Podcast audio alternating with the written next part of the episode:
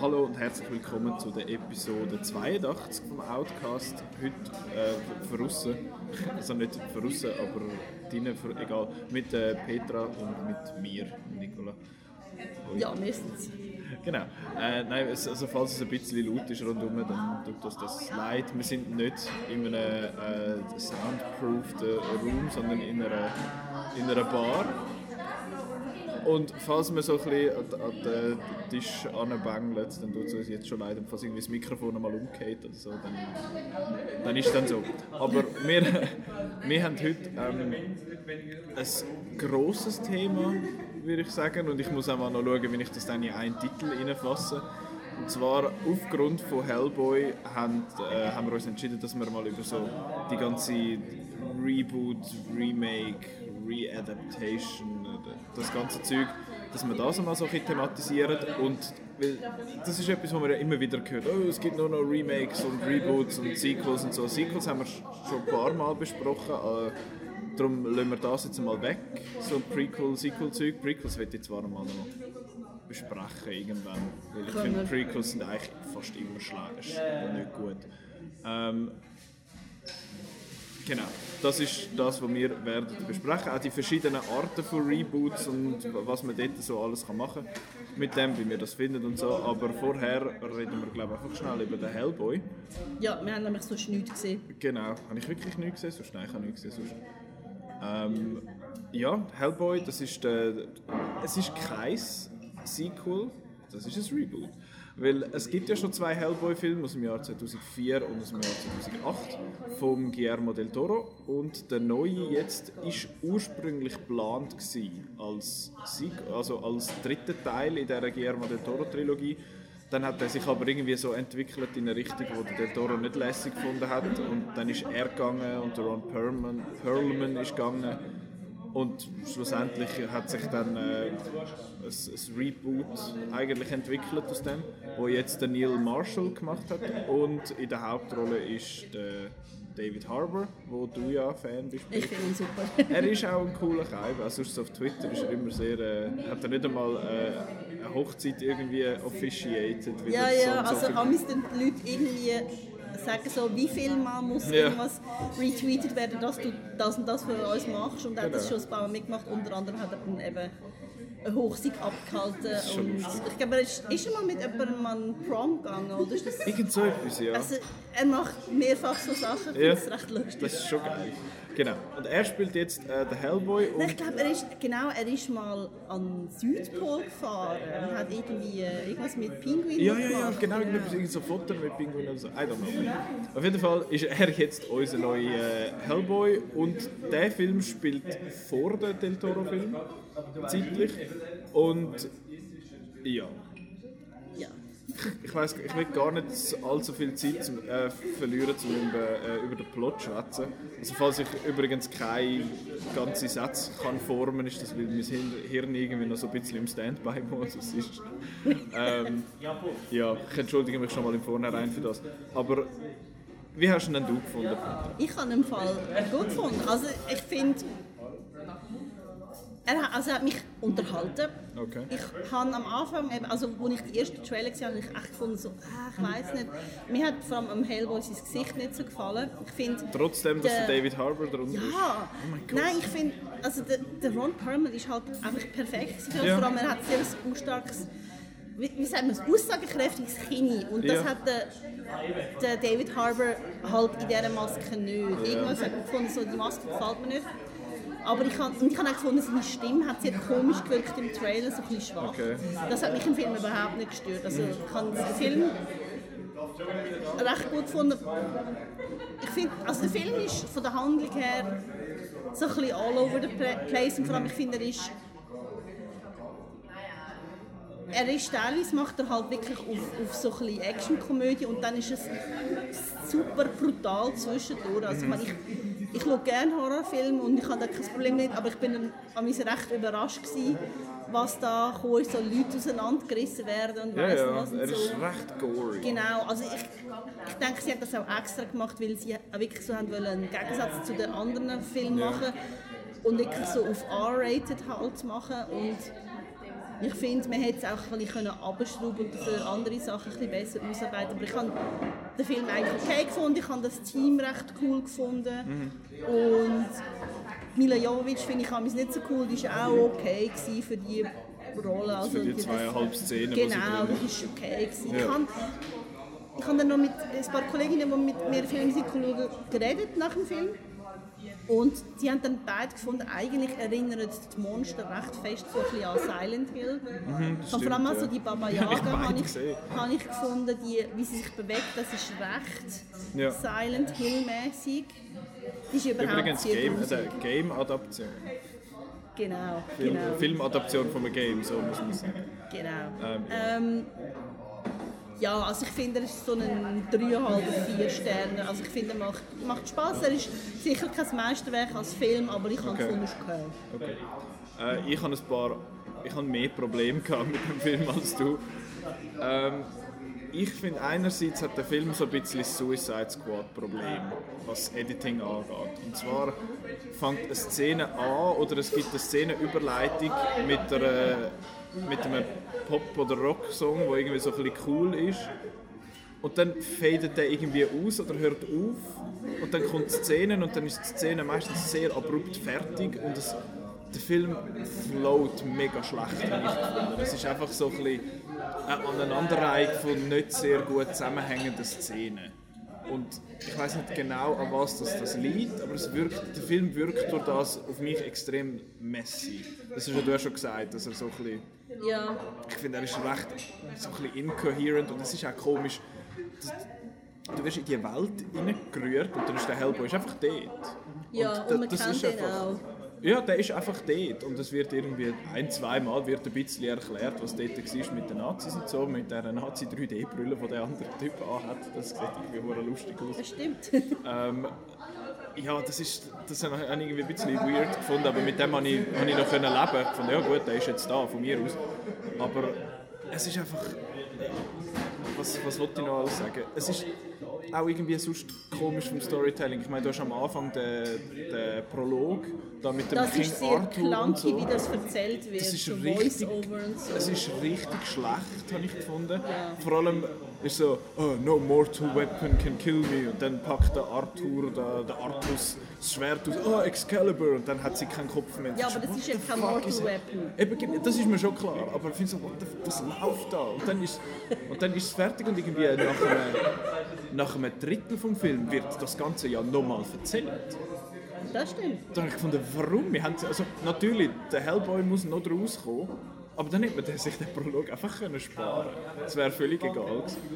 Ja, aber man muss auch sagen, aber dass, ja. dass das recht viele Fantasy-Filme fangen so einen Infodump an, wenn man auch Zuschauer so ein bisschen unterschätzt. Wenn man das Gefühl hat, man ja. muss wie ganz klar sagen, so läuft es, das ist die Welt, das gibt es und so. Und das ist auch häufig sehr unbefriedigend, aber das ist Vor allem, wenn es nachher nochmal wiederholt wird. Ja. Das habe ich blöd gefunden. Vor allem, ich habe mega müssen lachen. Ganz am Anfang hat es so eine Wrestling-Szene. Ja. Die Crowd, die Fans, es ist das Lustigste gewesen, was es gibt, weil es sind alle so dort. Es ist jetzt blöd, es ist eine Audioshow, ihr seht nicht, was ich mache. Die stehen, sind einfach so dort so furchtbar un unenthusiastisch ihre Fists am Pumpen, so yeah, wir sind Fans. Und ich musste so müssen lachen.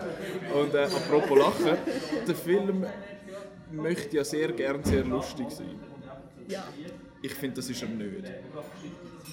Das, ist, das liegt nicht einmal an David Harbour. Nein, David Harbour hat das gut gemacht, das ist was anderes. Ich habe das Gefühl, sie nicht, es ist einfach, ich habe glaube drei, vier Mal geschmunzelt im Film.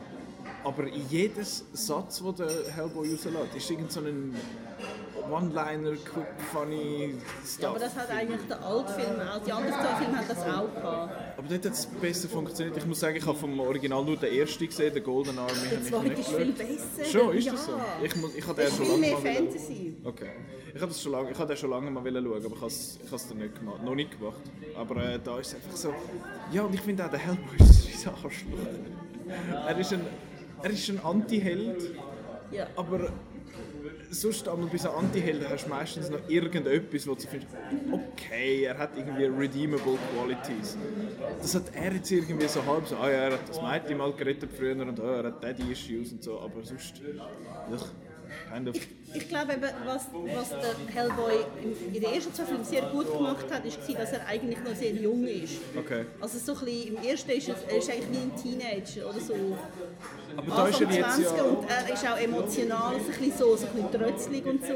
Und Aber da ist er ja das- jünger, theoretisch. Ja eben, und er ist, er ist, ähm, er ist zwar auch so emotional jung und man muss auch noch herausfinden, wo er hingehört in die. Welt, aber es kommt nicht so über, als wäre er jung. Also es ist so, man kennt halt zu wenig von seinem normalen Leben. Ist, ich habe es eben auch schon gefunden, er hat genau einen Kollegen gehabt, der stirbt am Anfang. Ja. Uh, Spoiler. ähm, und man hat dann irgendwie auch gar keine Möglichkeit, ihn wie einzuordnen, wie er normalerweise also was er macht, also er weil es ist ja er hat am Anfang die Szene da in was ist Mexiko. Ja. In Mexiko und dann geht es gerade auf England und man hat nichts von seinem Umfeld da Ja. und, und, und in ein völlig neues Team und ich habe das Team eigentlich cool gefunden, aber ich finde es ist so, es, die Herleitung, wer er ist und so, hat viel besser funktioniert als in den alten Filmen als da. Und ich glaube, das Problem war ja, dass sie glaub, extra nicht haben wollen, so eine klassische Origin-Story machen, sondern eins oder reinrühren. Aber irgendwie funktioniert es nicht so. Nein, ich habe auch nicht gefunden. Und was habe ich jetzt gerade noch sagen, was, mich, was ich auch finde, was der, zumindest der erste, den ich gesehen habe, aber das haben alle, alle Filme von Del Toro, die haben einfach die haben einen Style und einen coolen Style, wie ich Ja. finde. Und ich finde, der Film ist hässlich. Meistens. Aber der ist auch extra hässlich. Ja, aber das macht es ja nicht gut. Das, ist, das sage ich, Ja. ich, ich, ich, das hört man so oft, vor allem wenn es um, zum Beispiel um Design geht. So, ja, weißt, ich habe es extra falsch gemacht und ich finde, es ist immer noch falsch, aber man will es extra machen. Oder, ah, die Figur ist extra nervig. Und ich finde, ja, aber es ist immer noch nervig. Das macht es für mich nicht automatisch gut. Von mir aus kann man Leute können ja so sein und so, aber ich muss es ja wegen dem dann nicht gut finden. Anyway, ähm, was ich cool fand, ist die Baba Yaga Figur, die habe ich sehr cool designt. Die ist so mir- grusig. Die ist richtig grusig, aber sie hat mir mega gut gefallen und auch das komische Haus da, wo sie drin Ja, also wohnt. es ist ja diesen- Baba Yaga bei einem Bein, die hat ja in der nach russischen Märli-Version hat sie ein Haus, wo Firma beiläuft und sie hat ein Bein, also sie heißt immer Baba Yaga bei einem Bein, also das ist jeder so, so stellt sie so komisch. Ja, das Ja. ist mega weird, aber das ist, Aber es ist so eine, aber es ist eine coole Szene gewesen. Leads to nothing. Außer zu der Post-Credit-Szene. Also, insofern, also ich habe ich so ein bisschen interpretiert, dass er vor, bevor er sie nochmal getroffen hat, hat er so ein bisschen geliebäugelt damit, dass er sich könnte auf die Seite schlagen von der Nimue. Ja, Und dort merkt er, hey, sorry, wenn die gehen, dann haben- sind so Viecher wie die Baba Yaga kommen dann wieder Ja. auf, auf die Welt und so und dann entscheidet er sich dort. kann, kann man so sehen, fair enough. Aber ich habe irgendwie gefunden, es hätte so ein bisschen, Ja, klingt- so ein bisschen ja. pointless gewesen. Ähm, Eine Sidequest ohne wirklich eine Quest. ja. Aber ich, ich fand ja zum Beispiel die äh, Sidequest in Last Jedi da mit Canto Bite habe ich auch nicht so schlimm gefunden und die bringt auch, führt auch zu nichts am Schluss. Doch, dort sieht man Kind. Die Kinder sind wichtig. Cool. ähm, auf jeden Fall, was soll ich jetzt gerade noch wollen sagen? Wegen hässlich und so. Ah nein, kennst du die Geschichte von der kleinen Hex? Ja, Wieso ist mir bei diesem Haus die kleine Hex in den Sinn gekommen? Beziehungsweise, die kleine Hex, die kleine Hex kann ja, hockt ja in ihrem Haus im Wald und wenn sie geht, verwandelt sich ihr Haus ja in einen Rab. okay. Magst du dich an das erinnern? Nein. Es, es ist ein, ihr Haus steht auf so Stelzen und es verwandelt sich in einen Rab. Das ganze Haus verwandelt sich in einen Rab, wenn sie geht. It's bigger on the inside. Und ich sag's dir im Fall, ich, ich habe erst vor ein paar wenigen Jahren realisiert, ich habe immer gemeint, nö, das fällt ja mega auf, wenn so ein hausgrosser Rab dort im Wald drin hast. Und so, ah nein, der Rab ist wahrscheinlich so groß wie ein fucking Rab, sie ist eine Hex. Vielleicht hat sich der Noodle, Ottfried Preußler dort von der Baba Yaga lassen. Vielleicht, ich habe keine. Ahnung. Aber auf jeden Fall ist mir das in Sinn. Aber diese selbst Szene, wo sie zu nichts führt, habe ich eigentlich recht auch visuell noch spannend gefunden. Ähm, aber eben, was die ganze Gore-Sache angeht, habe ich gefunden, es ist teilweise, ich habe auch kein Problem mit Gore, aber das ist teilweise einfach so, ich finde, der Film versucht krankhaft so edgy und cool zu sein. Ja, und so, hey, extra brutal. ja, ja, ja. so hey, schau, wir können Leute abeinander reissen und da das Gesicht wegrupfen. What the fuck ist falsch mit euch? Aber es passt auch irgendwie, der Ton ist halt irgendwie so ein bisschen all over the place. Es ist so lustig und dann hat es da die mega brutalen halben Horror-Elemente. Die einen Monster-Design habe ich noch ganz, noch ganz cool gefunden. Aber das Ganze hat mir irgendwie hat, hat mir nicht gepasst. Und ja, die ganze Nimue-Sache ist ja, einfach, ist einfach also ein Plot. Also, sagen wir? Das handelt ja, also das passiert ja einfach, das Zeug. Und dann gibt es den Showdown. Spoilers, es gibt einen Showdown am Schluss. Der Showdown ist sehr kurz. Ja. Das ganze Zeug ist mega schnell irgendwie äh, kein Problem mehr und es hat wie gar nicht wirklich ein Build-up dort angegeben. Weil die zwei Stories laufen wie separat, die laufen nicht parallel. Ja. Sie treffen sich ein-, zweimal, aber du hast wie nicht... Ich habe wie nicht gefunden, oh Scheiße, jetzt treffen sie dann aufeinander, weil jetzt ist es dann so weit oder so. Das ist einfach...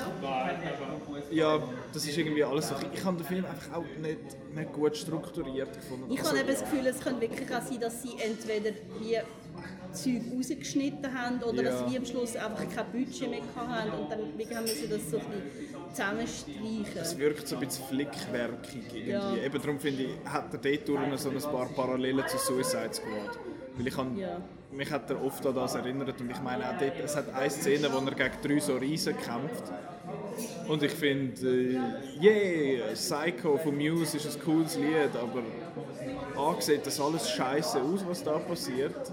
Also scheiße, ist einfach nicht cool, es ist einfach so ein langweiliger so ein, la- ein langweiliges Grasfeld mit drei, vier Bäumen und die Trollmonster riesen sehen komisch aus. Aber, ja. ähm, aber ein bisschen Zusatzpunkte gibt es, weil ein Film, der Kickstart My Heart von der Motley Crew braucht, hat ein bisschen Pluspunkte verdient bei mir. Aber das habe ich eine lustige Szene gefunden. Es hat, ich sage es jetzt mal so, es hat wie eine Post-Credit-Szene, die aber eine Art eine Pre-Credit-Szene ist. Es hat wie drei Post-Credit-Szenen, eine vor den Credits, eine in der Mitte Genau. und eine am Schluss. Genau. Aber die am Schluss habe ich nicht mehr gesehen, weil dort bin ich aufs WC. Am Schluss. Also die Schluss mit der Baba Yaga. Ja genau, die habe ich nicht, die habe ich nicht gesehen, die habe ich nur erzählt Muss man auch bekommen. nicht gesehen haben. Die in der Mitte habe ich vergessen und die... I love you, Lobster Johnson! Ah ja, genau. Das ist das.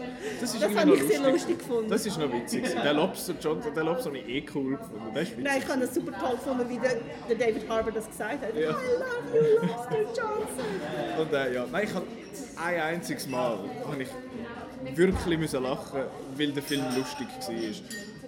Und das ist dort, es ist recht am Anfang, wo der, der Dings, der Ian McShane sagt so, they have a giant problem. Und er findet so, what's the problem? Giants. Und äh, David Harbour hat voll rausgelacht und ich habe mega müssen mitlachen. Das habe ich sehr lustig gefunden. Aber sonst ist es ist so ein Dad-Joke. Natürlich finde ich das lustig. Das ist ja der Dad, also. Ja, true. Nein, äh, das Also sind... ich habe den Film ja gut gefunden, also als unterhaltsam. ich. Aber was gefällt hat, sind Büssis. Wieso? Weil im ersten Film hat ja der Hellboy ganz viele Büssis, weil er sogar Büssis hat. Er hat gerne Chili und Büssis und alles. Die Wohnung ist voller Büssis und es hat kein einziges Büssis. Doch, es hat ein gehabt in dem Film. Hat's? Das grosse. Oh yeah, yeah, I see. Ja, Ähm, ja, genau, das sind unsere Gedanken zu He- Hellboy. genau. Ähm, ja, dir hat er ein bisschen besser gefallen als mir, das freut mich. Ich habe so die Befürchtung, dass der Marco den ganz schlimm wird finden. Ähm, Und Josie, ja. aber vor allem, weil er noch keinen Trailer geschaut hat. Ja, lieber Marco. Äh, Aber ich habe den Trailer, Trailer echt viel schlechter gefunden, als ich den Film Trailers, gefunden okay, ja, ich habe den Trailer eben auch sehr, sehr schlecht gefunden. Es ist viele, viele Sachen, die nachher im, wo Witz, also lustig, lustiger sind im Kontext vom Film, haben außerhalb, also im Trailer überhaupt nicht funktioniert. gehabt. Und es ist auch so, hey, schau mal, wir sind voll mega cool und so. Ich meine, ich habe mir nur schon ein bisschen Sorgen gemacht, als ich das erste Poster gesehen habe, wo die Tagline war, Legendary AF. Und ich finde, okay, da haben einfach zwei Viertklässler äh, ein Drehbuch dürfen schreiben oder einen Film dürfen machen, einen Fanfilm über den Hellboy dürfen machen und auch viel Geld dafür bekommen.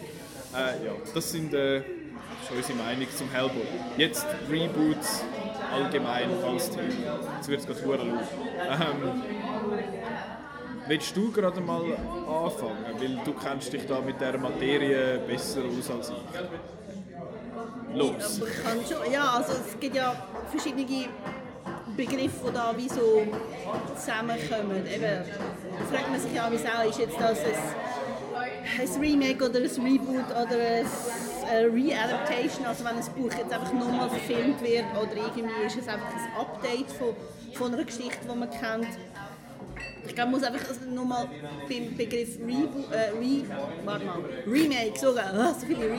Also beim Remake gibt es ja unterschiedliche Varianten. Genau. Und Remakes gibt es ja auch schon ganz lange. Also in Hollywood hat man eigentlich von Anfang an schon Remakes gemacht. Also irgendwie so auch schon in den 10er, 20er Jahren hat man auch statt einen Film, also man hat einen Film gedreht und dann sind die Filmrollen abgenutzt und dann hat man den Film einfach nochmal neu gedreht. Okay. Oder wenn ähm, ein klassischer, wenn ein neues, ähm, eine neue Technologie kommt, dass man dann den Film nochmal macht. Zum Beispiel ähm, Ende 20 wo der Tonfilm gekommen ist, hat man vieles nochmal gemacht, halt mit Ton. Und dann, wo der Farbfilm kam, auch. Und dann vor ein paar Jahren mit, mit 3D und eben jetzt, wo man wo, ähm, so die Visual Effects viel besser funktionieren, kann man auch vieles nochmal neu machen. Und ich glaube, das ist auch ein Grund, warum man jetzt so die vielen Disney-Filme als Live-Action-Film macht, weil man es einfach kann. So ein bisschen, der technische Aspekt ist auch etwas, wo, wo so die Leute abholen. Ja. Und es gibt halt unterschiedliche Varianten. Es gibt so transkulturelle. Das finde ich sehr ein spannender Begriff. Äh, Remakes und es gibt Archiv-Remakes. Also Archiv-Remakes ist eigentlich klar, man macht einen alten Film einfach neu. Also eben entweder wegen neuen Möglichkeiten oder einfach, weil man die Story auch will, ein bisschen update oder weil, weil es vielleicht auch ein Film ist, den man nicht kennt und dann neu macht. Zum Beispiel The Star is Born ist ein Klassiker, yeah. weil, weil da ist jetzt zum vierten Mal verfilmt worden, die Geschichte und ich glaube, recht viele haben die, Geschichte nicht gekannt. Also zum Beispiel hat das nicht gekannt. Ich auch nicht. Ähm, aber da, da, dann gibt es ja auch noch die Möglichkeit, dass man einen alten Film nochmal neu macht, weil man möchte Geld verdienen. Ja, ja, also es ist, es ist immer also Remakes, es ist immer so ein, ein Doppelding. Es, ist, es geht natürlich immer um Geld, weil du kannst halt, wenn du etwas filmst, wo, wo schon da ist, kannst du erstens mal Entwicklungskosten sparen, also du brauchst niemanden, der eine ganz neue Geschichte muss ja. schreiben und du hast schon etwas, wo wo getestet ist, also wo du weißt, die Leute sind interessiert. Das also das Tried and Tested ist schon ja. mal da. Das ist wie eine Art ja auch eine bestehende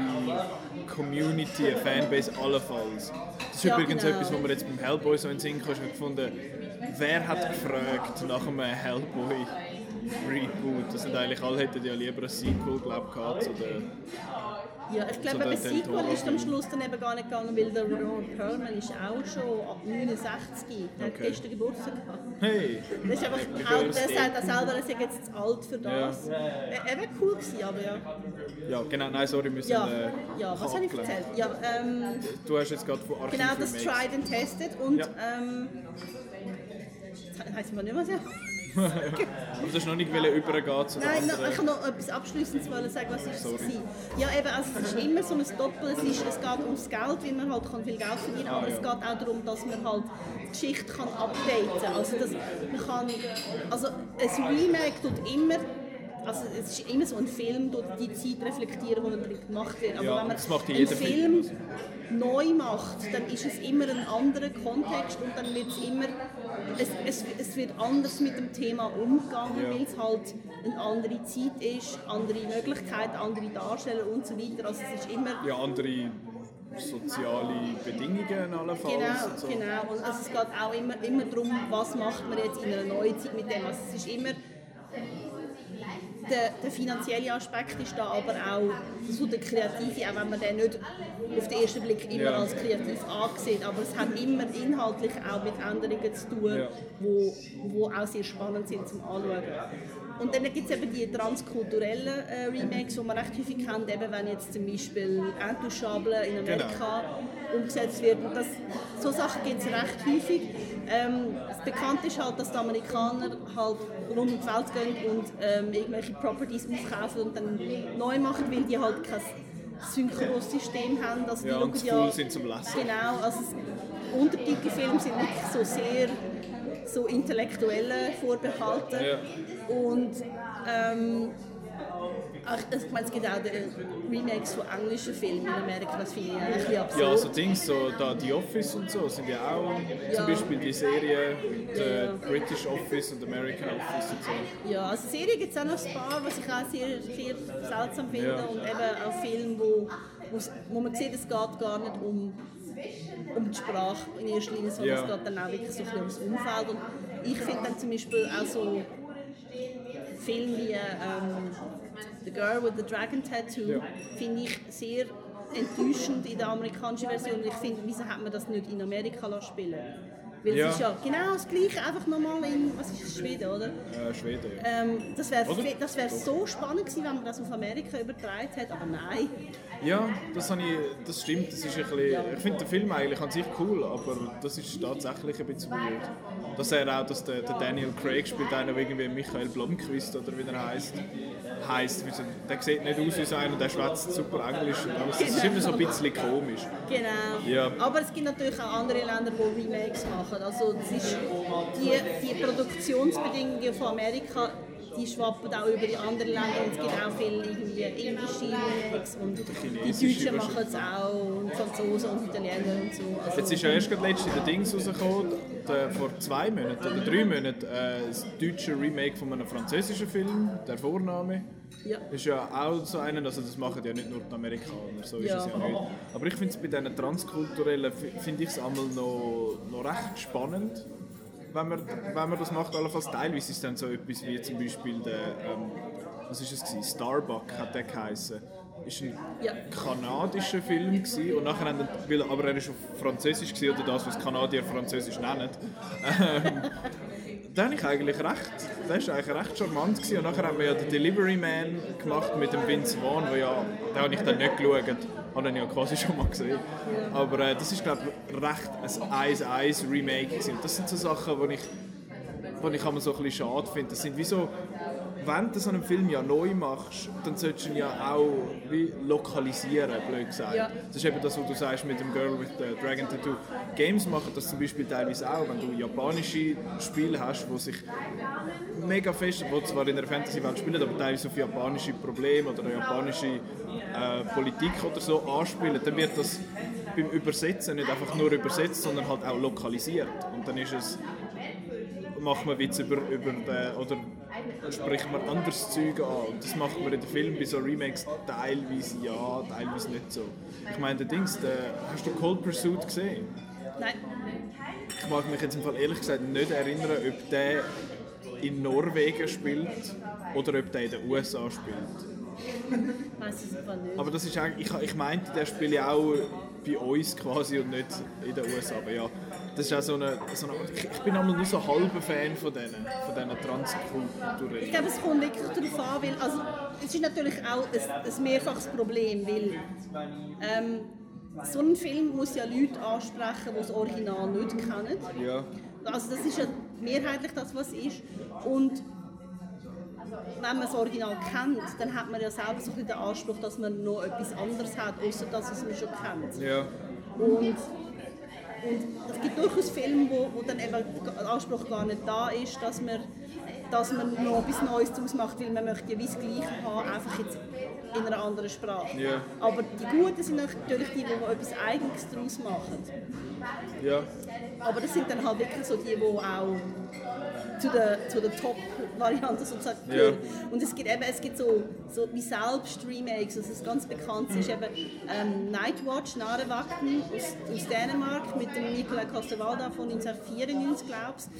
Ähm, das war ein riesiger Erfolg, also der ist so quer durch, durch Europa irgendwie überall mega Festivals gefeiert worden äh, und es ist wirklich einer der ersten grossen dänischen so so Mainstream-Filme, wo, wo wirklich so bekannt sind und ähm, der hat dann, hat dann der gleiche Regisseur in Amerika nochmal gemacht mit Neil McGregor und Josh Brolin und äh, was ist es, Patricia Arquette, glaube ich. Und der, der, hat einfach überhaupt nicht funktioniert. Und dann hast du gemerkt, sie haben genau das Gleiche nochmal machen aber gewisse Sachen haben sie nicht dürfen machen. Und dann geht die Story auch überhaupt nicht auf. Okay. Also es hat mega viele so Denkfehler drin und so. Also der Film der funktioniert überhaupt nicht. Ja. Und ich habe das Gefühl, die, die wirklich guten Remakes, und jetzt können wir auch wirklich so wegkommen von dem Transkulturellen, einfach, und das allgemein sagen, die guten Remakes sind die, die funktionieren für Leute, die es kennen und die es nicht kennen. Die, die ja. etwas Eigenes daraus machen. Und leider gibt es das halt relativ wenig. Ja, also wir, wir haben vorher mal noch ein bisschen studiert und ein bisschen brainstormt, was, äh, was gute Remakes und gute, gute Reboots und so sind. Und ich meine jetzt, ein gutes Remake, das wir jetzt vorher übrigens nicht darüber geredet haben, wo wir vorher gerade in den Sinn kam, ist, ist Ocean's Eleven. Das stimmt. Ich finde Ocean's Eleven ist ein grossartiger Film, die anderen zwei... Mm, aber, äh, Hast du das Original geschaut? Nein. Frankie und seine Speisgesellen hat der, glaube ich, geheißen. Und ich glaube, der ist auch wirklich, das ist so ein Beispiel, wo, also ich habe nicht gesehen, aber das ist ein sehr altmodischer Film für heute. Also wirklich auch so, ja. wie Frauen behandelt werden und wie Schwarze behandelt werden. Das ist wie so, das, das geht heute gar nicht und es ja. ist genau so ein kulturelles Update. Ja, was wahrscheinlich dann auch gut ja. tut. So. Ich finde immer bei so kulturellen Sachen, wenn du irgendwie das in den 50 wenn du einen Film aus den 50er schaust und dann hat es dort halt so Sachen, wie das halt dort normal war, dass man mit gewissen Leuten auf eine gewisse Art umgegangen ist. Und ich finde es immer schade, wenn man das dann irgendwie verteufelt oder, oder versucht zu vertuschen oder so. Ich finde es viel wichtiger, dass man das in einen Kontext setzt und findet, hey, look, letztes Mal war das okay gewesen, jetzt ist es nicht mehr okay, go with the times quasi. Ja. Aber äh, ja, das ist ein, ein, anderes Thema. Ähm, Remakes, genau. Ähm, haben wir noch ein paar gute nennen? Oder? Ja, Remakes gibt es halt wirklich viel. Also eben ein Beispiel, wo recht viele Leute das Original nicht kennen, ist schon The Departed. Ja, genau. Und ich habe das Original gesehen, Infernal Affairs heißt das. Von Andy Lau, glaube ich. Das ist super. Ist okay. Ich finde es wirklich ein sehr toller Film und ich bin ein bisschen enttäuscht vom Remake.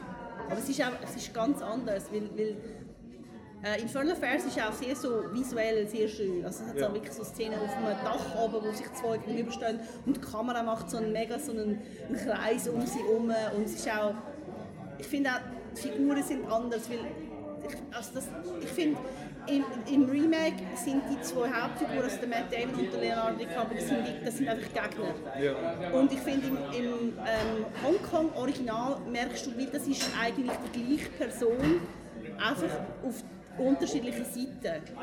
Und eigentlich wären das die besten Kollegen.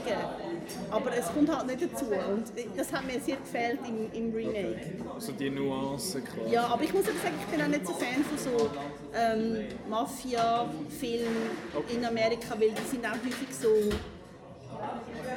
irgendwie so auch homophob und irgendwie wie Frauen behandelt werden. Also mir, mir ja. gefällt dann recht viel an nicht. Ich bin einfach nicht so am Thema interessiert. Okay. Ja.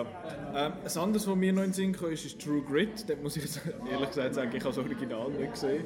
Aber ich finde, der, der, neue True Grit, das Original war mit dem John Wayne, glaube ich, aus den 50er oder so. Und der neue ist mit dem Jeff Bridges, der Haley Steinfeld und dem Matt Damon. Und ist von den Coens. Und das ist ja eh in der Regel schon mal keine schlechte Voraussetzung, wenn die zwei den Film gemacht haben, sage ich jetzt mal.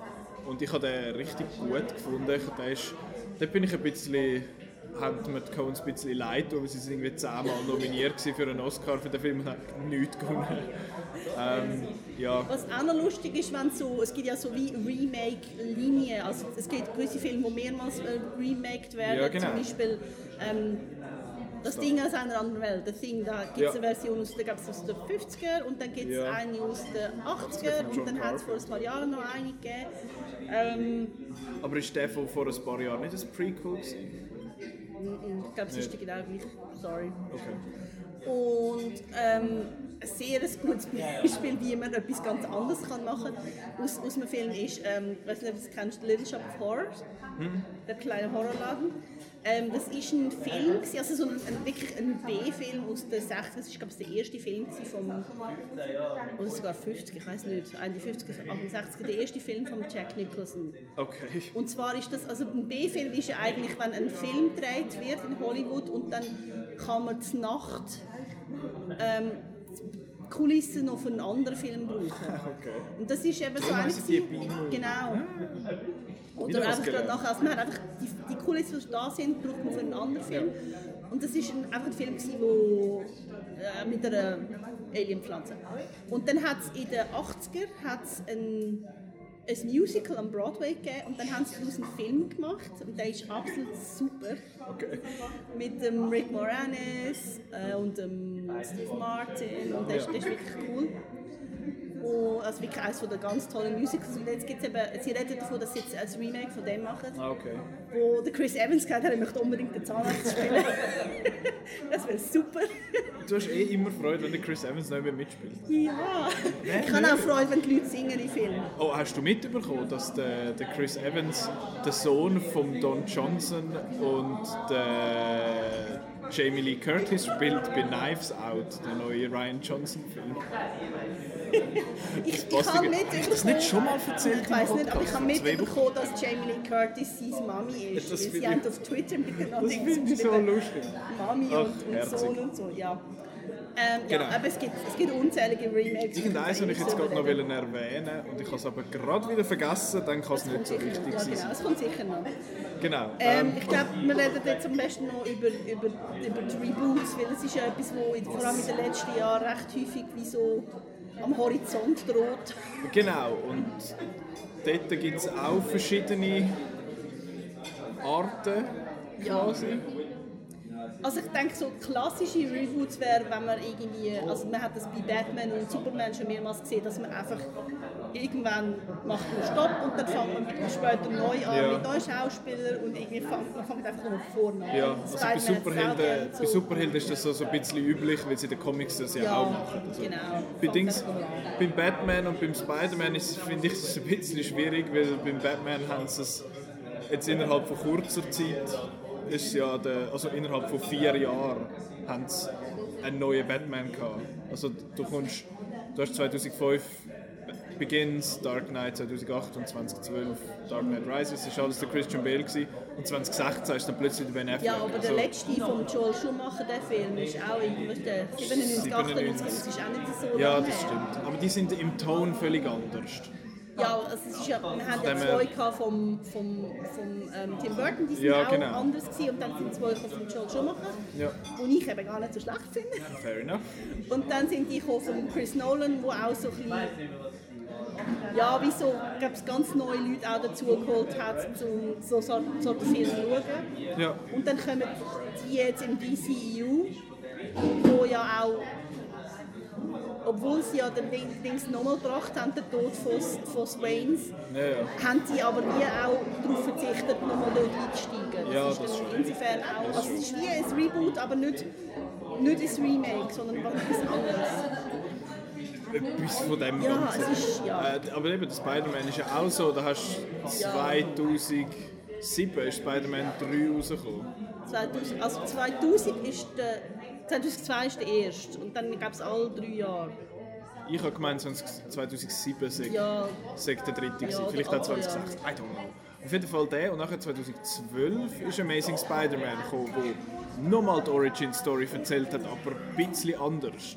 Weil im, im ersten, im Tobey Maguire, Sam Raimi, im ersten schießt er ja da die, seine, Web, seine Webs aus der Hand, also aus der, was sagen wir da, aus der aus dem Handgelenk. aus dem Handgelenk, danke. Dort direkt raus und im Remake, ähm, im Reboot sind ja, ist es wieder Comics, dass er da die, die, die Dings hat, die Maschinen Und dann haben sie 2014 Amazing Spider-Man 2 rausgegeben, der hat tankt. Und haben sie gefunden, äh, crap. Und nachher haben sie 2016 bis Civil War reingebaut. Mit Ja. einem neuen Schauspieler. Das ist nur zwei Jahre später. ich glaube, das Problem ist natürlich auch, dass da nicht Marvel-Ding war, sondern es war Sony, gewesen, Ja. Wo einfach unbedingt haben wollen Spider-Man haben, weil sagt, Spider-Man extrem viel Geld kann machen Genau. Und es ist ja auch, die müssen ja auch eine gewisse Anzahl von Jahren mindestens einen Film machen, weil sonst verlieren sie Genau, das Recht darum daran. haben sie den grausig Fantastic Four, Fant Four Stick, Entschuldigung, haben sie ja gemacht vor Genau. ein paar Jahren. Oh mein Gott. Der Film heisst Fant Four Stick und fertig. Ähm, der hat zwar so Potenzial gehabt, habe ich gefunden. Ja. But it was shit. Aber ich finde, ich finde, man merkt sowohl bei Fantastic Four als auch bei diesen zwei Amazing Oh sorry, mir ist das. Remake in den Sinn gekommen. Ich finde Okay. den- das Remake von Dread sehr cool. Okay, Mit dem ja. Carl Urban. Ja. Den finde ich sehr stylisch. Gut, weiter im Ja. Text. Ähm, Was habe ich jetzt gesagt? Ich bringe dich immer der- mit ja, meinen genau, nein, dass man bei den. Amazing Spider-Man-Film als auch bei, bei Fantastic Four auch ganz klar merkt, dass das Studio Interference war, dass Ja. sie nicht das haben können erzählen, was sie wollen. Das hat man aber-. Hat man aber bei Hellboy auch gespürt. Habe Ja, ich so ja. das Gefühl gehabt, ich gefunden, hey, R-Rating, hey, wie wäre das Blut? Auch bei den Witzig. X-Men merkt man das immer wieder. Ich sage nur Last Stand, den Film, den es ja gar nicht gibt. O- Offiziell jetzt im Universum gibt es den nicht mehr. Aber das Universum ist eher saupuff. Also ich muss, ich muss ehrlich sagen, ich wünsche mir ein Reboot vom X-Men-Universum. Ja, das ist würde dem Beste, gut tun. nicht Das wird dann passieren. zumachen, etwas Neues anfangen, super. Das wird dann irgendwann passieren. Ja, mit, ja, äh, das wird jetzt, wo bald er beim- passieren. Mal Ich schauen. glaube. Ähm, ich glaube nicht, dass sie nach dem Hugh Jackman schon wieder einen neuen Wolverine so schnell wollen bringen We'll see. Also muss man natürlich auch sagen, wenn man, wenn man jetzt wirklich so klassisch X-Men würde erzählen, der Wolverine kommt relativ spät, weil Okay. X-Men sind von 1963 oder 66, jedenfalls Anfang 60er bis Mitte 60er haben sie angefangen und der Wolverine kommt glaube ich erst 72. Okay. Also er ist Die- nicht ganz am Anfang dabei. Die Gruppe X. Ja, Ähm, genau. die haben wirklich so geheißen auf Deutsch. Ja, ich weiß. Und die Spinne hat doch der Spider-Man Ja. geheißen. Und der Daredevil hat der Dämon geheißen. Uh, Und DD. Captain America hat es auf Deutsch einfach bis irgendwie zum Anfang nicht gegeben.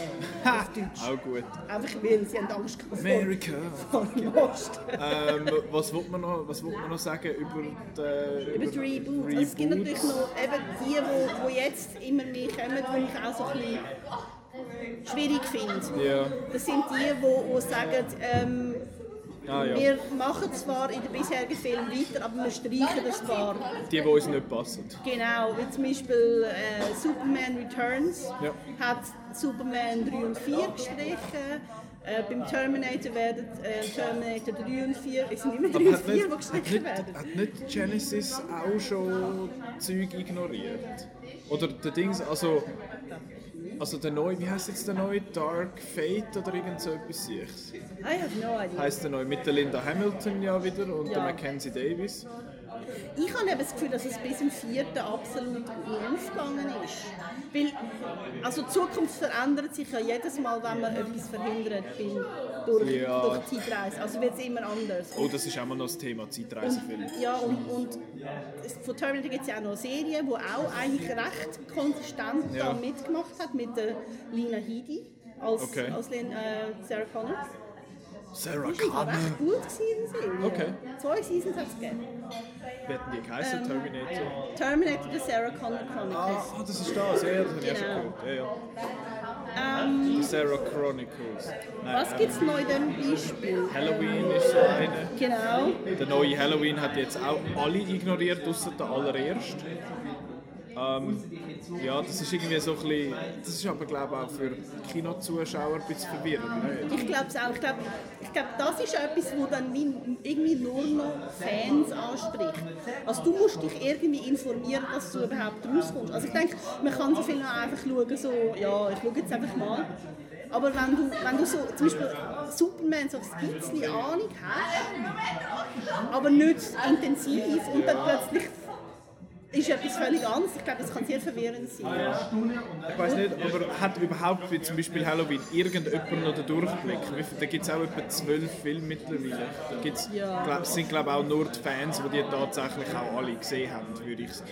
Ja. Jetzt in dem Fall. Ja, ja. Aber es ist ja glaube ich noch bei vielen so Horror-Klassiker, Friday the 13th hat schon ein Reboot bekommen. Ähm, von wem ist jetzt das gewesen? Der Michael Bay nichts damit zu tun gehabt, er hat ein paar andere Horrorsachen nochmal gemacht, oder? Da Texas Chainsaw Massacre und so. Ähm, aber es in hat in dem Sinne ja nicht äh, ignoriert von vorher. Aber es ist nochmal einer gekommen vor, ein paar, vor nicht allzu langer Zeit, wo man jetzt gerade einfach nicht in den Sinn will kommen. Ähm, ja, was, gibt's, was haben wir noch wollen sagen zu? Also ein Beispiel wäre halt auch das Mad Max Fury Road, wo, Genau, wo das finde ich irgendwie also zwischen Remake und so Reboot und so. Reboot und Sequel ist irgendwie, also wir haben jetzt ein Requel gesagt. Ich finde Recool ist recht gut. Genau. Das ist so etwas, das finde ich eben eigentlich recht spannend, weil du lässt das, was es schon gibt, das ist immer noch, und es ist nicht nochmal die gleiche Geschichte, es ist eine neue Geschichte. Es ist wahrscheinlich die gleiche Figur. Eben, ich meine, der Mad Max von Mel Gibson und der von Tom Hardy haben nicht viel miteinander zu tun, habe ich das Gefühl. Gut, es ist auch nicht sein Film, Fury Road, to be honest. Das stimmt. Ähm, aber das eigentlich heißt Mad Max and Furiosa, but, but mostly Furiosa. Ja, Mad Max presents Furiosa und Mad Max. So Fast and the Furious, Hobbs and Shaw mäßig. das ist doch eine Idee. Nein, ähm, das ist, das ist so etwas. Ich habe es der Petra vorher, bevor wir aufgenommen haben, schon ein paar Mal gesagt, ich halte auch Force Awakens ein bisschen für eine Art des Requel, weil es ist, klar, man hat Prequels vor 20 Jahren und das ist so etwas, aber das ist, das ist völlig etwas anderes habe ich gefunden wie das jetzt, weil da ist klar ein Sequel, logischerweise, du hast Force Awakens die gleichen Figuren wie du hast Han Solos und Leias und alle sind ja wieder dabei. Aber es ist auf eine Art wie auch äh, ein Neustart so ein bisschen für die ganze Franchise, dass man wieder anfängt zu sagen, hey, look, jetzt, jetzt ist es wieder da. Und das ist wie einmal, ja, ich finde auch Creed zum Beispiel geht so ein bisschen in die Richtung. Es ist nicht, das ist dann das, was man wahrscheinlich ein Soft-Reboot würde nennen. Ja. Eine Art. Weil eben, da gibt es tausende so Begriffe, die du kannst mit dir umschmeißen und schubladisieren Ja, ich finde einfach so Sachen eher... Also ich finde es nicht so toll, weil gerade so Force Awakens, ich finde als Film ist der absolut okay, der hat mir Spaß gemacht und so, aber ich finde, der hangelt sich so fest an diesen Punkten vom ersten Film nachher, dass es für mich einfach wie ein, wie ein Remake wirkt, aber im Sinn von es, es ist nicht besser es, Genau, es ist nicht, nicht ja.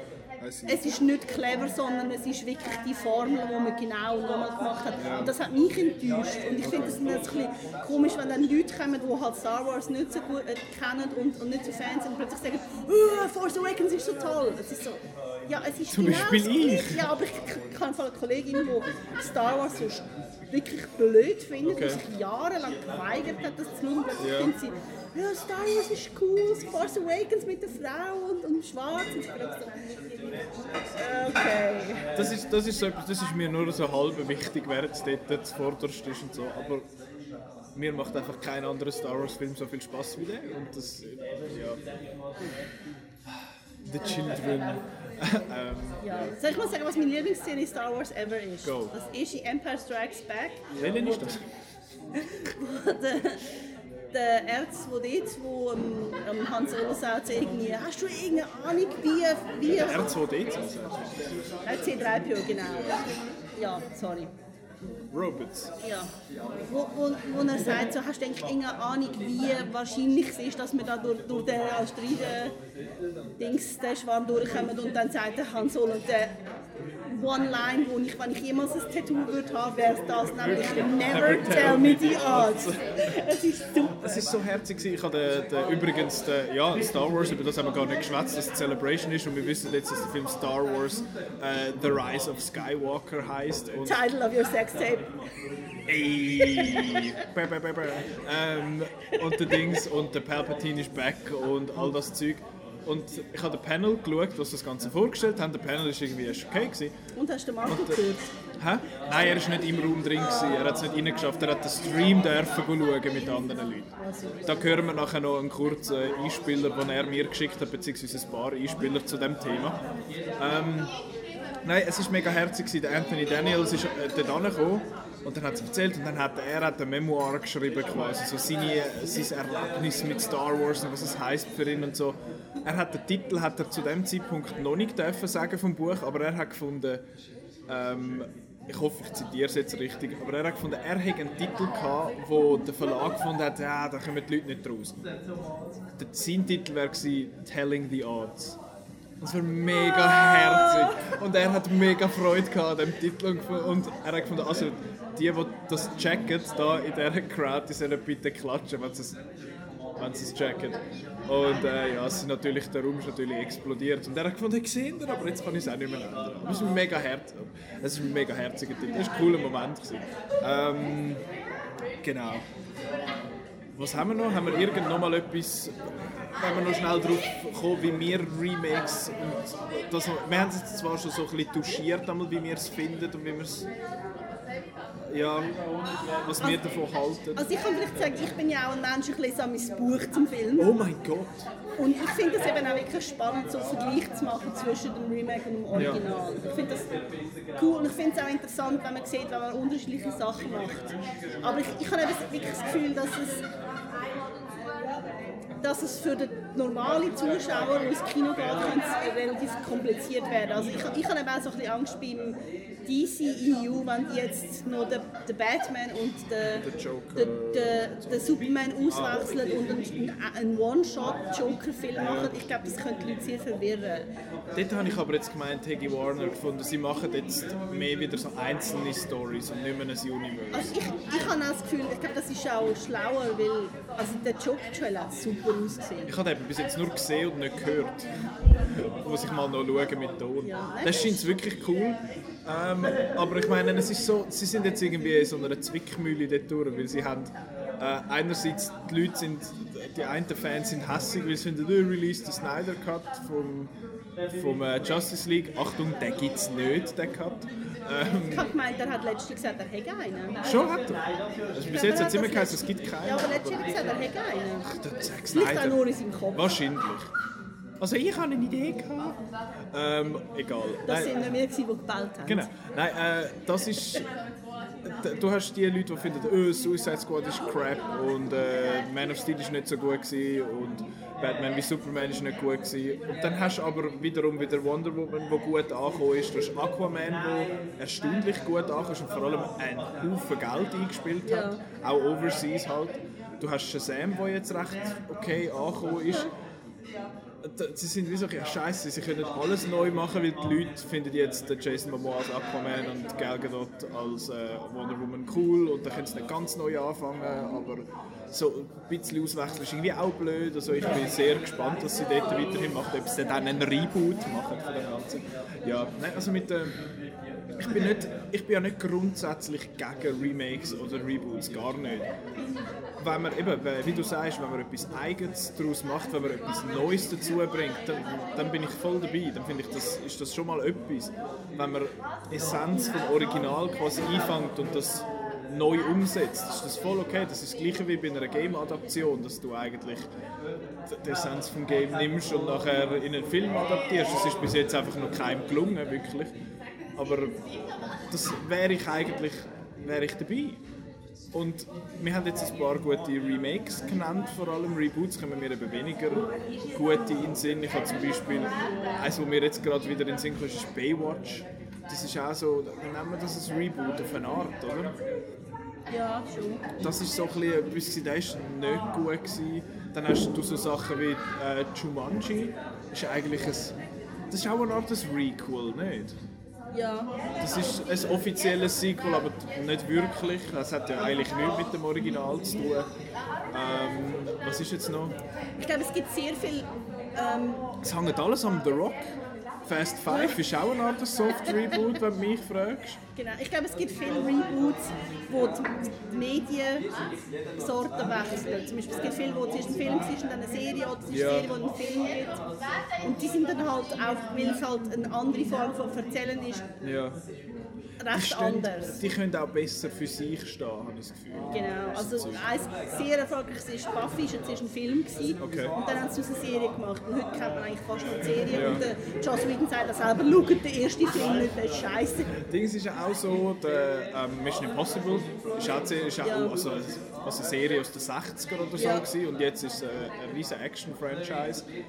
Ähm, etwas, was ich noch möchte ansprechen möchte, sind Live-Action-Adaptionen, das haben wir genau, bis jetzt genau. noch vergessen vergessen. Disney. Ähm, einerseits von Disney, weil sie haben natürlich ihre Zeichentrickfilme, von, was jetzt über 100 Jahre oder so an, haben. Und die machen es jetzt alle nochmal neu in Live-Action. Da ist die Frage, ich traue Disney einfach nicht zu, dass sie finden, äh, uh, wir, können jetzt, ah, wir möchten das quasi einfach an einem neuen Publikum zur Verfügung stellen, weil die alten funktionieren immer noch perfekt für das neue Publikum. Es ist einfach, we need the monies. Dis bei Disney, denen wirfe ich jetzt das einfach vor. Vor allem bringen sie drei, das Jahr, vier das Jahr raus Ähm, eins haben wir schon gesehen, Dumbo, das hat der, Mar der Marco eigentlich noch ganz okay gefunden, ich habe ihn nicht gesehen. Ich habe ihn auch nicht gesehen. Ich finde einfach, man muss an. den Film doch nicht machen um die Menschen. Es geht um Tiere und nicht Ja, um die Menschen. ja. Eigentlich. Äh, dann The Lion King, wo jetzt ja erst gerade letzte ein Trailer rausgekommen ist, ein neuer, wo mehrere Einstellungen drin hat, die eins eins sind wie im Cartoon. Das nervt mich. Das finde ich blöd. Ich meine, ich habe den John Favreau sehr gern, aber ich habe das Gefühl, dass er einfach ein Disney wie einfach der Ausführende war. Und gesagt hat, hey, mach das eins eins. Dann finde ich, okay. Der, sorry, aber der Film braucht doch keine kein Direction.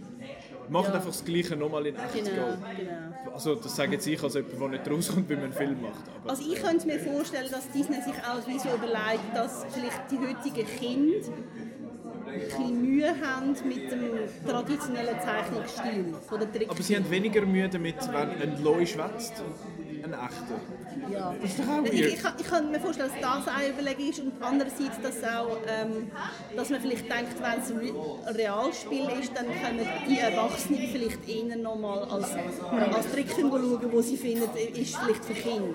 Dann sind das blöde Erwachsene. Ja, das sind blöde Erwachsene. Ich meine, sie haben ja den Lion King vor fünf Jahren nochmal in die Kinos gebracht in 3D. Ich bin den zweimal geschaut. Nochmal. Das Lion King ist mein persönlicher Lieblings-Disney-Film. Ähm, ich habe den zwar nicht im Kino gesehen, ich war zwei, gewesen, wo der ins Kino gekommen ist. Aber das ist, das ist einfach der Beste und ich bin irgendwie sehr skeptisch, was jetzt das Remake angeht. Dann Al äh, Aladdin kommt ja noch. Der einfach irgendwie auch weird aussieht. Ja, also ich, also ich habe ja zum Beispiel auch den, den Dschungelbuch recht schlecht gefunden. Mir hat der eben noch gefallen. Ich habe den noch gut gefunden. Ich habe es ein bisschen komisch gefunden. Ich glaube, das Problem ist, bei diesen Disney-Filmen ist eben wirklich so, dort möchte ich etwas Neues haben. Ja. Das ist wirklich so, eine, weil, weil man es auch so gut kennt, da möchte ich was Neues haben, dann bin ich ein bisschen enttäuscht, wenn es wirklich doch das Gleiche ist. Ich habe zum Beispiel Maleficent habe ich als Film nicht so gut gefunden, aber ich finde als, als Oh, da kommt Remake ist er mega gut, weil der etwas Neues macht. Das ist Okay. der einzige von denen, wo wirklich, also der Dumbo ist, ist auch noch etwas anderes, aber der Maleficent macht etwas Neues. Ich, ich finde, das ist wie ein, ein feministische, ein feministisches Gegenlesen eigentlich. Dass Okay. eben, es ist die Geschichte vom Bösewicht, wo gar kein Bösewicht ist. Und die eigentliche Liebesgeschichte ist nicht die zwischen dem Dornröschen und dem Prinz, wo sie wach küsst, sondern die Liebesgeschichte ist zwischen der, der Fee, der bösen Fee und, und der Prinzessin. Das finde ich super. Okay. Es ist wirklich, wirklich es ist, es ist, man liest einfach die Geschichte gegen den Strich. Und dann ist es eigentlich egal, ob der Film als Film gut ist, aber einfach, dass man das gemacht hat, finde ich super. Und da finde ich auch toll, dass man einen zweiten Teil macht. Ich finde, dass es gebraucht hat, aber ich bin gespannt, was sie daraus machen. Gut, der kommt auch noch das Jahr. Also sind es fünf das Jahr. Äh, Lady and the Tramp kommt ja noch, aber das ist Disney Plus äh, exclusive, das kommt nicht im Kino. Ähm, dann das andere von diesen Live-Action Adaptions, Adaptations, Remakes, whatever, sind äh, die ganzen Manga und, äh, und Anime-Sachen, die man macht. Einerseits haben wir jetzt das groß gesehen mit Ghost in the Shell, wo vor zwei Jahren rausgekommen ist, und vor zwei Monaten ist ja Alita Battle Angel rausgekommen, wo sich beide sehr Mühe gegeben haben. Und ich habe Ghost in the Shell und Alita eigentlich recht, recht okay gefunden. Die, die es bis jetzt irgendwie noch nicht so richtig gut umgesetzt haben, sind Netflix. Netflix wird ja so ein bisschen zu einem äh, Anime-Powerhouse. Sie haben ja jetzt die Lizenz nach langer Zeit von äh, Neon Genesis, Genesis Evangelion geholt. Und äh, sie haben auch viele Sachen, viele so Anime, beliebte Anime, haben Live-Action-Adaptionen gemacht, zum Beispiel von Death Note. Ich bin im Moment die Serie Death Note gerade am schauen. Und ich habe den Live-Action-Film vorher gesehen und das ist einfach irgendwie schon nicht so, schon nicht so das. Ich muss sagen, ich mag mich an fast nichts mehr von dem Film erinnern. Aber sie machen auch viel von dem. Es gibt, sie sind jetzt dran, um ein Cowboy Bebop Live-Action-Remake zu machen. Das ist schon mal sehr erstaunlich, dass die Hauptrolle ein Asiat wird sein. Ja, gut, eben, muss ich immer, ich finde immer noch, dass das, mit, äh, dass das immer so ein bisschen eine Sache ist. Ja, Leute in Mangas und Animes sind Japaner, aber die Leute sehen nicht aus wie Japaner. Ja, aber das ist halt. Also Mangas sind ja, ist ja die Darstellung, dass, dass eigentlich das Gesicht sagt mehr aus über den Charakter als über die Herkunft. Und darum haben ja. auch die Haarfarbe so. Darum genau, hat es ja so viele Blonde oder Weißhaarige ja. zum Beispiel, weil das sagt etwas aus über, über den Charakter. Und es ist nicht irgendwie... Darum ist es auch okay, dass Leute teilweise grüne Haare haben oder ja, so. Ja, oder sie haben auch keine, nicht so die klassischen asiatischen Augenformen, ja. einfach weil es es ist nicht ein realistisches Darstellen, aber genau. ich finde dann, man könnte doch ja, ein, zwei, drei Asiaten in wichtigen Rollen übernehmen und ja. nicht irgendwie noch den im Hintergrund. Oder ganz schnell sind wir alle Asiaten sind außer die Hauptfigur. Ich finde, das ist weird. Das ist komisch. Aber äh, Dings zum Beispiel bei Ghost in the Shell, finde ich, haben sie es vom Casting her rein vom Aussehen eben recht gut getroffen. Ich finde Scarlett Johansson sieht dem Ganzen sehr, sieht, äh, ihr sehr ähnlich, finde ich. Ähm, und Dings, was ist äh, der andere? Ich weiß gar nicht mehr, wie er heißt, aber der mit der komischen Brille. Ihre, ihre super Kollege da, ich habe gerade vergessen, wie er heißt. Der sieht eins eins aus wie aus dem Anime. Das ist echt äh, aus dem, äh, doch aus dem Anime. Das finde ich cool. Ähm, ein Anime, was neu macht, wo ich, finde so why, aber auch irgendwo noch interessiert bin, ist Your Name. Sie machen den ja, das Amerika spannend. Irgendwie ja, weil das ist etwas, wo, zum, wo äh, komplett rekontextualisiert wird eigentlich, also lokalisiert. Das ist das, was ich vorher gesagt habe. Ähm, das Original spielt, also das Original Your Name, der Anime spielt in Japan, finde ich übrigens sehr einen schönen Film. Ja, Hat mir sehr gut gefallen. Ähm, und vor allem das Mädchen hat, so, hat einen eine traditionelle, so eine, eine priesterähnliche Funktion. Also sie macht irgendwie so einen Reiswein Ja, so. so eine Art Sake quasi. Genau, irgend sowas. Und das haben sie übernommen. Es spielt in Amerika und sie wird dann ein Native American. Genau, und er, er ist irgendwo aus Chicago oder irgendetwas. Und das finde ich interessant. Ich, ich habe das Gefühl, die Filme werden wahrscheinlich nicht viel miteinander zu tun haben. Es ist einfach die Geschichte, die Idee von der Geschichte wird wahrscheinlich gleich sein. Aber sonst habe ich das Gefühl, wird das nicht viel miteinander zu tun haben und wird gut für sich allein stehen. Äh, ich meine, Regie macht der Mark Webb, der Amazing Spider-Man gemacht hat. Der kennt ja... Äh, 500 Days of Summer. Hat er gemacht? Stimmt, das ist so ein Indie-Darling. Ne? Da muss ich den mal noch schauen. Wie so manches, was ich noch muss schauen muss. Ja. Ähm, haben wir noch mal etwas? Aber ich glaube, ich glaub, wir sind durch. Ich glaube, wir sind langsam durch. Wir sind äh, gar nicht mal so lange dran. Es ist recht tight, das ist gut. Ähm, ich möchte jetzt noch schnell halbe live, gar nicht live, es sind Aufnahmen, ähm, zum Marco auf das kürzlich genannte Chicago äh, schalten, weil der Marco ist ja aktuell jetzt an der Star Wars Celebration, hat den, den Panel bzw. verfolgt, er hat mir schon ein paar Clips geschickt Darum, äh, Marco, gehen wir ab zu dir auf äh, Chicago. Ja, hallo, liebe Podcasterinnen und Podcaster, liebe Zuhörerinnen und Zuhörer. Ich bin Marco aus Chicago. Ähm, ich komme jetzt äh, hier zu euch schnell ins Studio, ähm, aber das ein bisschen in schlechter Qualität, weil eigentlich kann ich ja wollen, das gute Equipment mitnehmen und so weiter und so weiter. Aber schlussendlich hat man dann doch auch so viel zu tun, für sich, dass man dann ein die Arbeit und den Outcast dann auch halt ein bisschen vernachlässigt und darum jetzt ein bisschen das schlechte Recording hier.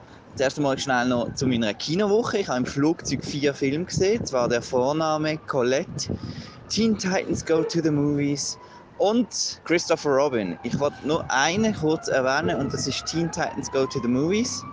Das sind die DC-Figuren, äh, Teen Titans rund um den Robin herum. Und äh, mit dabei im Cast ist auch noch der Will Arnett. Und es ist echt, also wenn euch Spider-Man Into the Spider-Verse gefallen hat, ist das ein Keimtipp.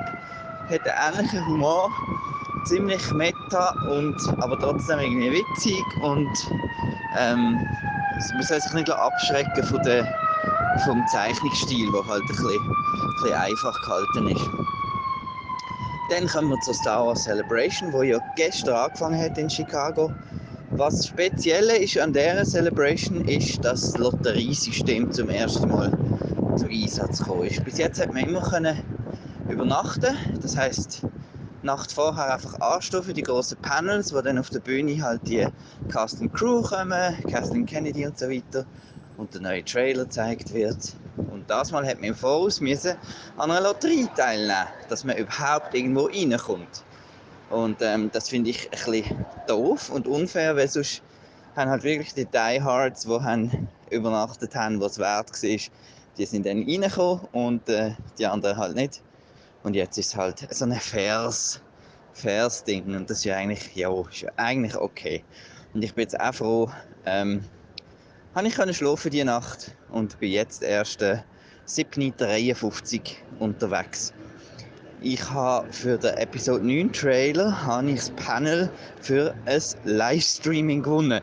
Das heißt, ich werde nicht live im Saal dabei sein, sondern live äh, nebendran mit einem Streaming. Das ist mir schon zu Orlando so passiert, als ich angestanden bin. Ein bisschen zu spät mit äh, etwa am 10 Uhr oben vorher. Hat nicht gelangt. Ähm, immerhin, ich habe jetzt im Hostel auch noch Leute die gar nicht gewonnen haben. Bin ich dann live dabei beim Mandalorian morgen. Und ja, es ist noch einfach extrem komisch, dass Episode 9 noch keinen Titel hat und dass wir das erst werden heute erfahren.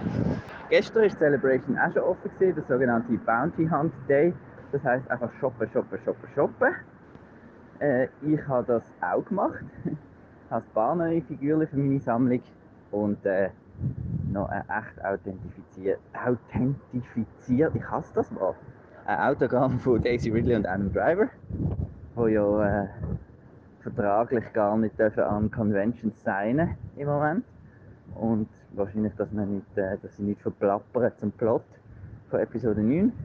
Aber sie haben äh, mit einem offiziellen Partner äh, ein Kontingent von Autogramm gegeben. Oh, man jetzt happy jetzt. Äh, gerade, wieso Chicago der Windy City genannt wird. Äh, ich werde jetzt so gerade ziemlich weglosen und äh, entschuldige mich schon mal für eure Ohren. Ähm, dann habe ich gestern noch den Jonas Suaptamo äh, gesehen, kurz, und er hat mir ein Foto unterschrieben. Ein sehr sympathischer Typ, der den Chewbacca spielt in Solo, Star Wars Story. Force Awakens, der größte Teil, und The Last Jedi. So, und jetzt äh, kann ich voller Vorfreude äh, an das Streaming vom, vom Trailer und schicke euch dann nachher noch meine Reaction. Woohoo! Äh, ich komme gerade aus dem, aus dem Streaming raus. Äh, klar, ist schade gewesen, aber es war auch eine riesige Audience gewesen und äh, ja, was soll ich sagen? Nachdem der Episode 8 Trailer damals Teaser ein bisschen äh, enttäuschend war, ähm, ja, ist jetzt wieder äh, Excitement in the air. Überall im Convention Center. Ähm, wir wissen ganz genau wieso, wegen dem Lachen von äh, Darth Sidious, äh, dass er zurück ist. Äh, ich freue mich mega, es wird mega cool. Und äh, was heißt jetzt The Rise of Skywalker? Um welchen Skywalker geht es? Kommt der Anakin wieder? Oder äh, keine Ahnung. Und ähm, das Einzige, was mich ein gestört hat, ist am Anfang da die Zeitlupe-Einstellung, wo Dre da am TIE Fighter entgegenkommt. Das ist mir ein zu wenig Star Wars und zu fest Matrix gesehen. Aber sonst so wie erwartet, dass ein paar einzelne Shots von schönen Landschaften und ähm, was mich mega freut, ist, dass das Team anscheinend zusammen ist, unsere Helden das mal. Das hat mir ein bisschen äh, gefällt bis jetzt in der neuen Trilogie. Und äh, ja, aber äh, der Reveal äh, vom, vom Titel, also wie das in dem Raum äh, da abgegangen ist und auch bei dem Lachen vom äh, äh, Palpatine. Und nach, nach, dem, äh, nach, dem, nach dem Trailer ist der äh, Ian McDermott, der Darsteller von Palpatine, auf die Bühne gekommen und hat gesagt: Let's roll it again. Ja. Do it. Do it hat er zwar nicht gesagt, aber hey, super. Äh, ja, und äh, das werden jetzt vier aufregende Tage, wo man noch äh, vieles wird hören, Gerüchte äh, wird äh, austauschen untereinander.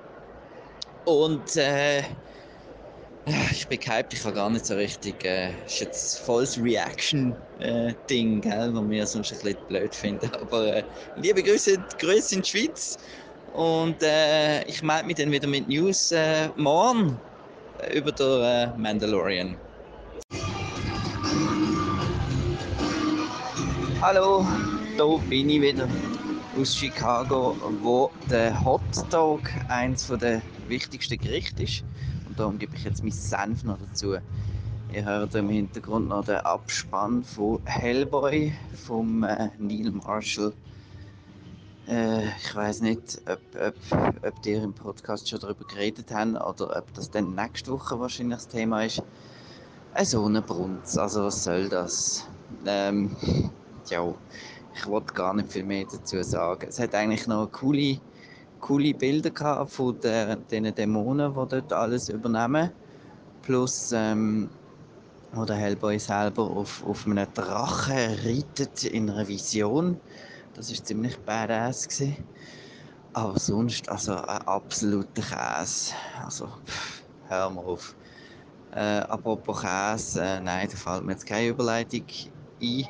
Ähm, ich habe auch noch gesehen Missing Link, weil das kein Käse war. Das war cool, das war herzig. Der neue Leica-Film, Stop-Motion-Animation und äh, mit dem Zach Galifianakis und dem Hugh Jackman in der Hauptrolle, ähm, wo es darum geht, dass ein Forscher nach dem Sasquatch, also am, eigentlich am Bigfoot, äh, äh, am Bigfoot nachjagt. Und dann gibt es eine Freundschaft zwischen den zwei. Und das war ein recht herziger Film mit guter Message. Und äh, wunderbar animiert. Fast ein bisschen zu gut, Amix, befinde ich bei diesen Stop-Motion-Sachen, die dann plötzlich aussehen wie, wie CGI. Ähm, mir fehlt dann ein bisschen das, das, das Ruckelige, was eigentlich durch Stop-Motion ausmachen äh, Jetzt bin ich hier gerade in der Lounge. Ähm, von dem AMC. Ich bin im Dolby Theater gesehen, das heißt, es kostet einfach mehr und ist ein bisschen lauter, aber ist lässig gesehen, so von, von, von der Qualität her. Aber halt äh, der Film eben ist es eigentlich der Hellboy. In Chicago schneit, das heißt, ich gehe jetzt hier bald wieder raus in Schnee und erzähle euch noch, was ich eigentlich will erzählen und das ist, dass ich heute Morgen im Panel zu The Mandalorian gesehen bin. Die erste Live-Action-Serie von Disney Plus.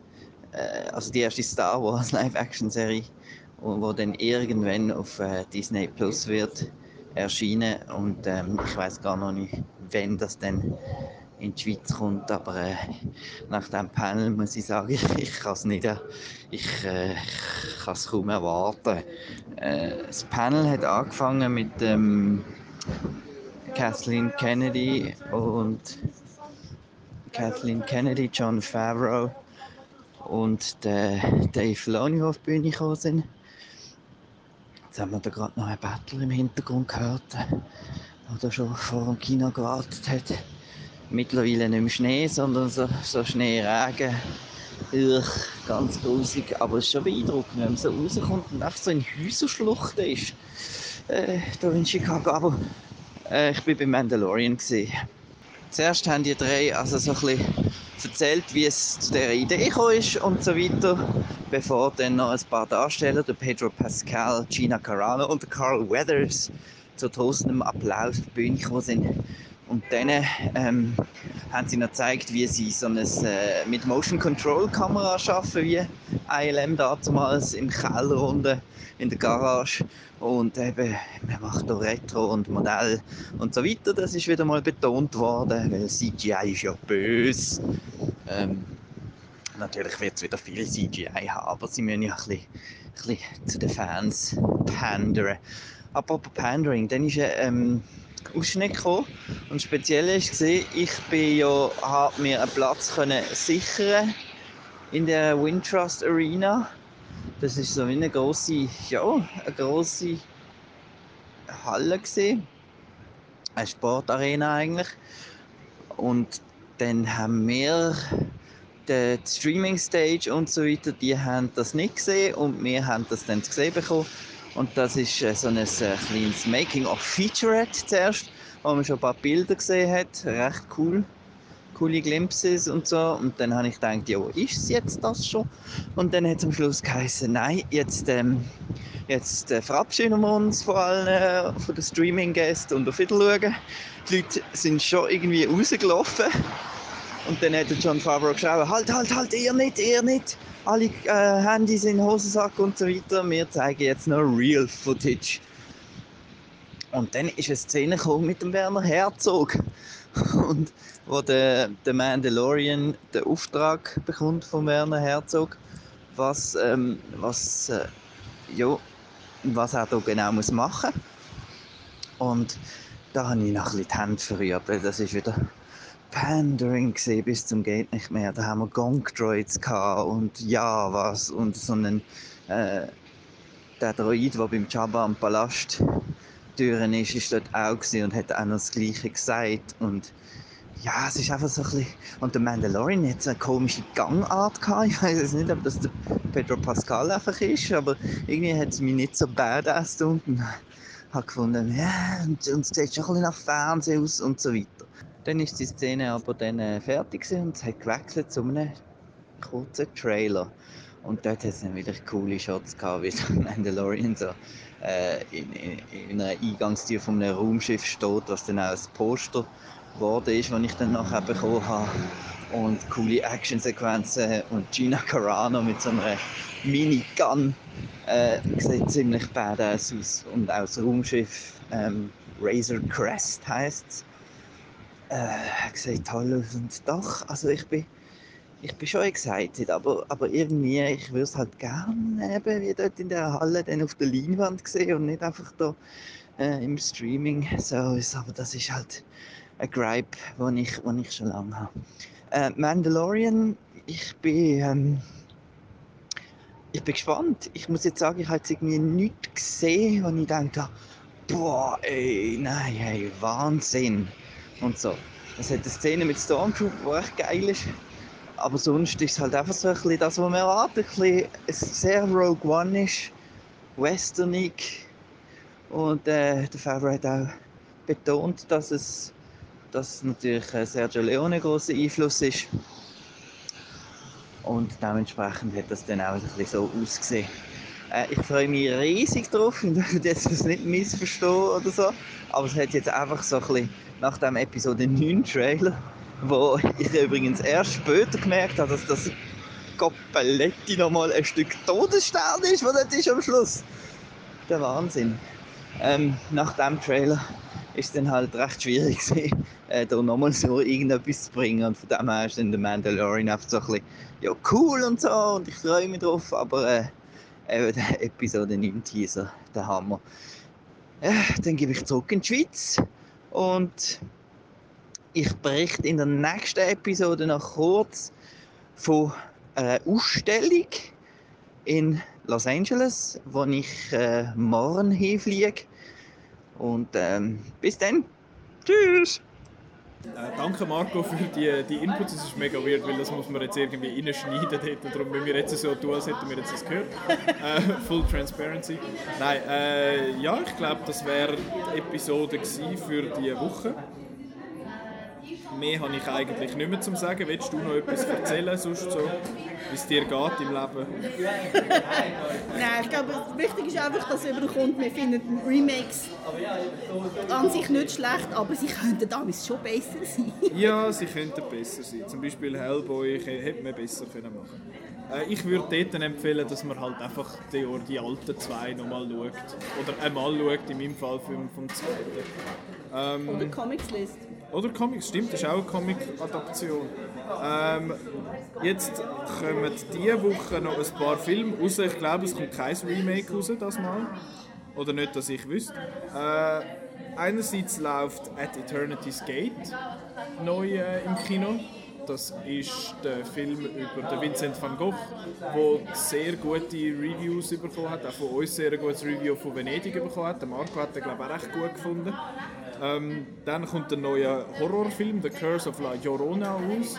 raus. Oder wie es im Trailer heißt auf Deutsch, La Llorona. La Llorona.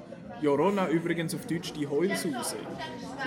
Weiß man, weil äh, es gibt einen, einen Song La Llorona vom Co äh, Coco Soundtrack. Genau, der kommt sie nämlich auch vor. Ja, das ist so, das ist so ein geiler Song.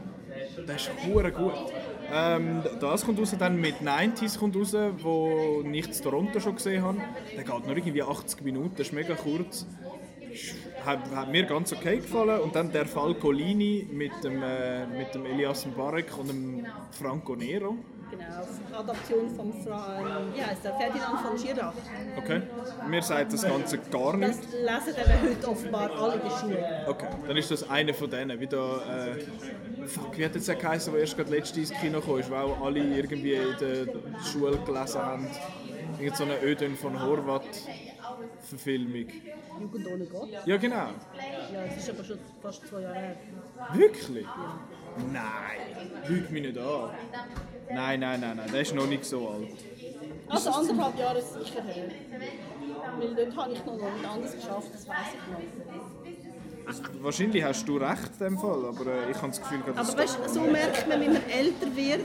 Ja, Wenn danke. man merkt, Filme, die wir erst gerade gestern gesehen haben, sind schon fünf Jahre alt. Ja, Das August. August 2017. Dort haben wir den Podcast gar noch nicht gemacht. Ähm, doch, Siehst- dann ist die erste Episode das rausgekommen. ist, jetzt hast du langsam auch die Erfahrung vom Älterwerden. Old People Problems. äh, ja. Nächste Woche bin ich noch nicht 100% sicher über was, sicher über was wir schwätzen werden. Ähm, möglicherweise bringe ich es an, dass ich irgendwie mit dem Marco kann ausführlicher über Star Wars reden und Celebration und so. Aber dort werden wir es wahrscheinlich interkontinental müssen machen, weil äh, der Marco kommt erst zurück, nachdem eigentlich die neue Episode offiziell rauskommt. Und sonst reden wir ziemlich sicher über Reviews. So, wie werden Reviews aufgefasst, wie wichtig sind sie noch, wie schreiben wir sie, wie gehen wir vor und so Zeug, was so die Probleme sind von Reviews und was cool ist daran. Das ist ein Thema, das ich schon lange mal wollte besprechen ähm, Ja, und die Woche darauf ist äh, Avengers Endgame, Peter. Ich habe Angst, freue mich gleichzeitig. Everybody dies. Ähm, Also ich erwarte im Fall eigentlich schon, dass der Captain America stirbt. Muss ja. Habe ich das Gefühl, das ist ziemlich sicher, dass der putzt. Ah, und ich weiss, du wirst flennend in diesem Kino sitzen und nie mehr dich erholen von diesem Schock. ähm, genau, den werde ich am 24. April sehen, gerade am Mittwoch. Ähm, soll ich noch sagen zu diesem Thema? I forget. Anyway, äh, irgendwann mit mir zwei dann wieder über Game of Thrones schwätzen. Ja, fang Game an of mit. Thrones fängt, wenn ihr den, den Podcast hört, von gestern auf heute quasi, hat, äh, ist die erste Folge von der 8th and Final Season rausgekommen. Sechs Folgen sind es. Ich muss mal noch schauen, wie das in unseren Plan passt. Und ich denke, das Mal schwätzen wir nicht drei Stunden Ja, aber es drüber. geht ja nicht um die ganze Serie, sondern um die letzte Season. Genau, es geht eigentlich ums Finale von dem Ja, Ganzen. ja. Genau. Und denk dran, Game of Thrones kann man auf dem, RT, RTS, genau, kann man schauen, am Montag auch am Abend. genau. Dort läuft Kanal. Im Stream kann man es auch schauen. Also man kann es nachher im Internet noch nachschauen. Es ist Englisch mit französischen Untertiteln. Also falls ihr, eins, falls ihr eine von diesen beiden Sprachen könnt, ist das äh, ein legaler Weg, um das zu konsumieren. Ähm, ja, uns kann man hören, überall wo es Geräusche hat.